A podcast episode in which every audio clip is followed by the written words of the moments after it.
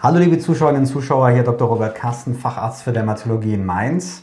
Heute begleitet mich auf diesem äh, Video äh, und auf dem Podcast, den wir auch senden, unsere Praxismanagerin Frau Nadine Häusler. Und zwar geht es heute um ein Thema, was ganz viele interessiert.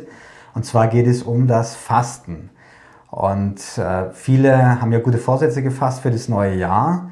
Und Frau Häusler hat schon jetzt seit vielen Jahren die Tradition, dass sie immer zu Beginn des Jahres auch echt knallhart eine Fastenkur durchzieht. Und ich würde mich gerne heute mal äh, mit ihr unterhalten, auch ihre Erfahrungen kennenlernen, wie sie darauf gekommen ist und wie sie das auch macht. Das ist ja gar nicht so einfach, denke ich mal.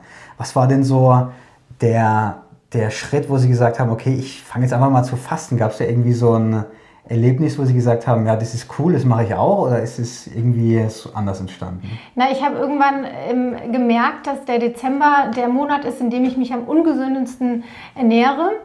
Ähm, traditionell, dieses Jahr war es ja ein bisschen anders, finden da ja Weihnachtsmärkte, Weihnachtsfeiern statt und man ist viel unterwegs und schlemmt auch eine ganze Menge. Also ich habe dann immer viel Glühwein, Crepe, alles, was es auf dem Weihnachtsmarkt gibt, zu mir genommen und habe mich dann die Weihnachtsgans, klasse, gut, ich bin Vegetarierin, das jetzt weniger, aber in früheren Jahren auch und ähm, ich habe mich dann irgendwann echt ähm, schlapp gefühlt und habe das Gefühl gehabt, ich tue meinem Körper nichts Gutes. Ich habe mich in mir selbst dann auch nicht wohlgefühlt. Jetzt gar nicht, weil ich mich irgendwie ähm, von, von der Figur her unwohl gefühlt habe, einfach weil ich wusste, Zucker ist nicht gut für die Haut und ich habe davon jede Menge zu mir genommen.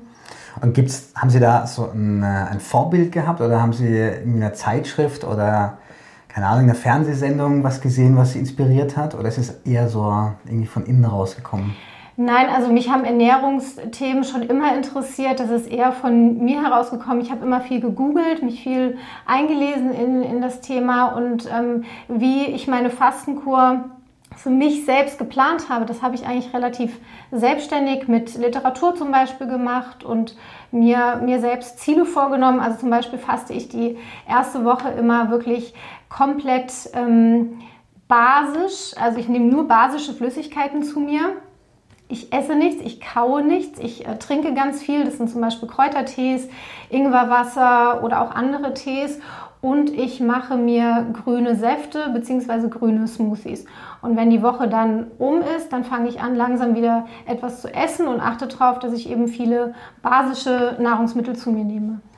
Also man hat quasi dann eine Fastenwoche und dann eine Woche, wo man das Essen langsam wieder aufbaut, wo man Genau, also ich fange fang an Tag, der Tag 7 ist sozusagen der letzte Tag, an dem ich mich ähm, ausschließlich von Flüssigkeit ernähre. Am achten Tag beginne ich dann ähm, ja, die ersten kleinen Sachen schon wieder zu essen und so geht es dann am 9., 10., 11., 12. Tag weiter und nach fast zwei Wochen esse ich dann nahezu wieder normal. Und ich habe mir in diesem Jahr vorgenommen, noch ähm, ayurvedische Küche, das ist überwiegend ähm, auch basisch, ähm, weiterhin in meinen Alltag zu integrieren.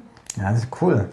Und mich würde mal so dieser erste oder zweite Tag interessieren. Also wenn man jetzt dann ähm, die Silvesterparty genossen hat, noch was getrunken hat und dann steht man auf am nächsten Tag und sagt sich, okay, heute esse ich nichts.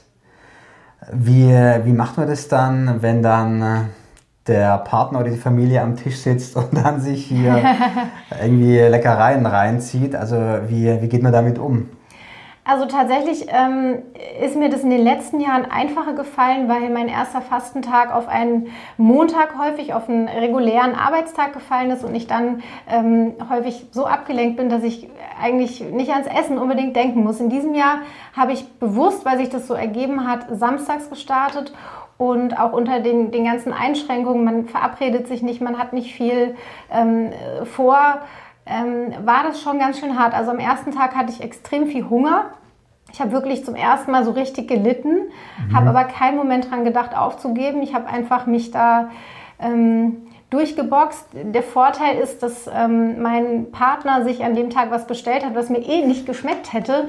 Ähm, da konnte ich es dann noch so ein bisschen aushalten. Mhm. Ähm, am Sonntag, gestern war ich schon schwach gewesen, da habe ich mich nicht so gut gefühlt, war auch sehr müde. Ich bin spazieren gewesen relativ lange und habe mich irgendwie so ein bisschen abgelenkt. Heute geht es mir deutlich besser, aber ich erhoffe mir, dass es mir morgen noch besser geht. Man sagt ja, es gibt ja auch so ein, ähm, so ein High, was man bekommt. Also es ist quasi so, ein, so eine Euphorie entsteht. Wann kommt das? Zu welchem Zeitpunkt? Also Kann wenn man, das ja, wenn man der Literatur folgt, dann kommt das so am dritten oder vierten Tag. Ich denke, Mhm. das kann auch erst am fünften Tag kommen. Meiner Erfahrung nach aus den letzten Jahren ist es häufig auch, glaube ich, so am dritten oder vierten Tag gekommen. Und da hatte ich wirklich extrem viel Energie. Der Januar ist ja ein Monat, in dem es auch sehr schnell dunkel wird. Ähm, das macht ja viele Menschen müde. Also wenn man morgens im Dunkeln aus dem Haus geht und kommt auch im Dunkeln heim, dann fühlt man sich ja oft schlapp und hat irgendwie so gar nicht das Gefühl, Sonnenlicht und irgendwie ähm, sowas ähm, für die Laune eben abzubekommen. Und ähm, das ging mir in den letzten Jahren oft so, dass ich wirklich dachte, wuh, okay, wir haben irgendwie 18, 19, 20 Uhr und ich habe Energie und würde am liebsten ähm, irgendwie einen Marathon laufen und das erhoffe ich mir aktuell noch. Okay, das ist ja auch so ein Thema, ähm, wenn man so die Physiologie des äh, Fastens sich anschaut, dann hat man ja, so in der ersten Phase wird ja, werden ja Kohlenhydrate mobilisiert, vor allem aus der Leber, aber auch aus den Muskeln. Das ist ja immer so dieses, dieser Punkt, dass dann, dass die Leute Angst haben, dass ihre Muskeln dünner werden oder dass sie weniger leistungsfähig beim Sport sind. Wie, wie erleben Sie das so? Ähm, also in der Zeit, ich mache ja relativ viel Sport, ich gehe viel laufen, ich fahre viel Fahrrad und ich mache fast jeden zweiten Tag ungefähr äh, Yoga. Da habe ich mir so mein eigenes Programm auf die Beine gestellt. Alles sehr, das mache ich alles sehr moderat momentan. Also ich werde die Woche jeden Tag ähm, versuchen, in meiner Pause oder auch abends, je nachdem, mich ähm, viel zu bewegen und das tut mir auch gut. Ob ich jetzt im Moment ähm, dazu in der Lage wäre, irgendwie eine, eine, hohe Leistung abzurufen, das kann ich jetzt nicht so beurteilen, weil ich das noch nie gemacht habe, einfach ähm, um auch Risiken zu minimieren, dass ich jetzt irgendwie einen Schwächeanfall oder so bekomme. Das gab es bestimmt schon und das möchte ich nicht. Deswegen bin okay. ich ein bisschen vorsichtiger. Und wie ist es, wenn man diese Woche durch hat?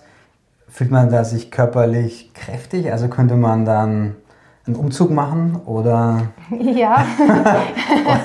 oder einen Zehnkampf oder sowas? Ja, also könnte man, das hört sich jetzt echt ähm, schwer zu glauben an, wenn man das selbst noch nicht ausprobiert hat, aber das ist tatsächlich so. Also man fühlt sich unheimlich gut, nicht nur körperlich, sondern auch ähm, der Psyche geht es deutlich besser. Das erlebe ich so, dass man danach dann wirklich ähm, sich irgendwie befreit fühlt und das Gefühl hat, man kann jetzt neue Projekte angehen, man hat wieder Energie gesammelt. Und ich finde, das ist auch ein guter Grund, warum man das im, im Januar gut machen kann.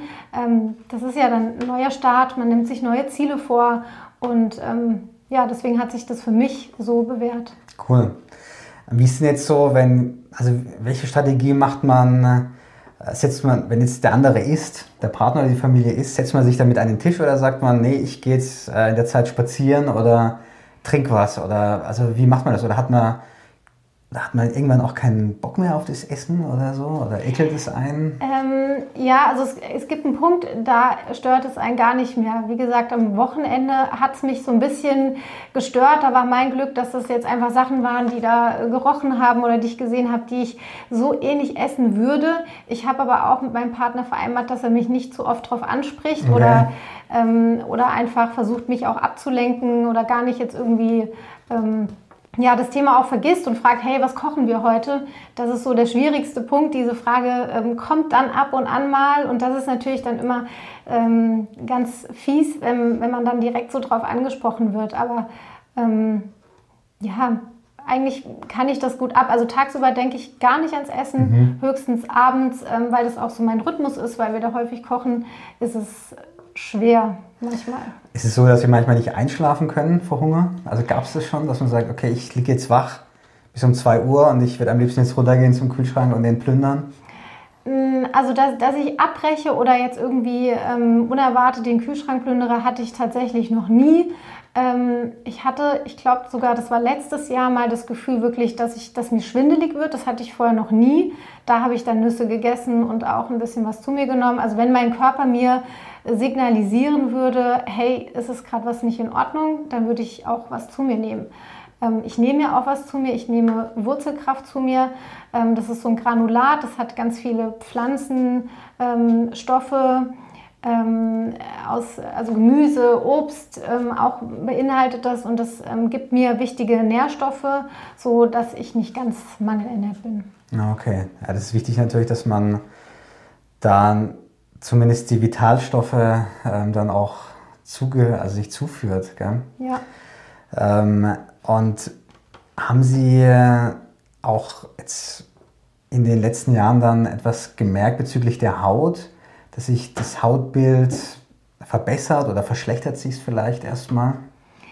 Ähm, also grundsätzlich habe ich eigentlich eine, eine gute Haut. Phasenweise habe ich mal unreinere Haut. Ich kann mich in den letzten Jahren entsinnen, dass es sich auch positiv auf die Haut ausgewirkt hat. Ähm, aber ja, dadurch, dass ich jetzt nicht extrem unreine Haut habe, ähm, ist es mir vielleicht jetzt nicht so deutlich aufgefallen. Was aber natürlich jetzt mit zunehmendem Alter auch immer interessanter wird, ist, ähm, ist diese Zellerneuerung, die ja auch passiert. Ähm, dadurch, dass man fastet, werden verschiedene ähm, Recyclingprozesse der Zellen ähm, angeregt und das kann ja auch bedeuten, dass es sich auf die Haut, auf das Hautbild ähm, positiv auswirkt. Genau. Als Anti-Aging.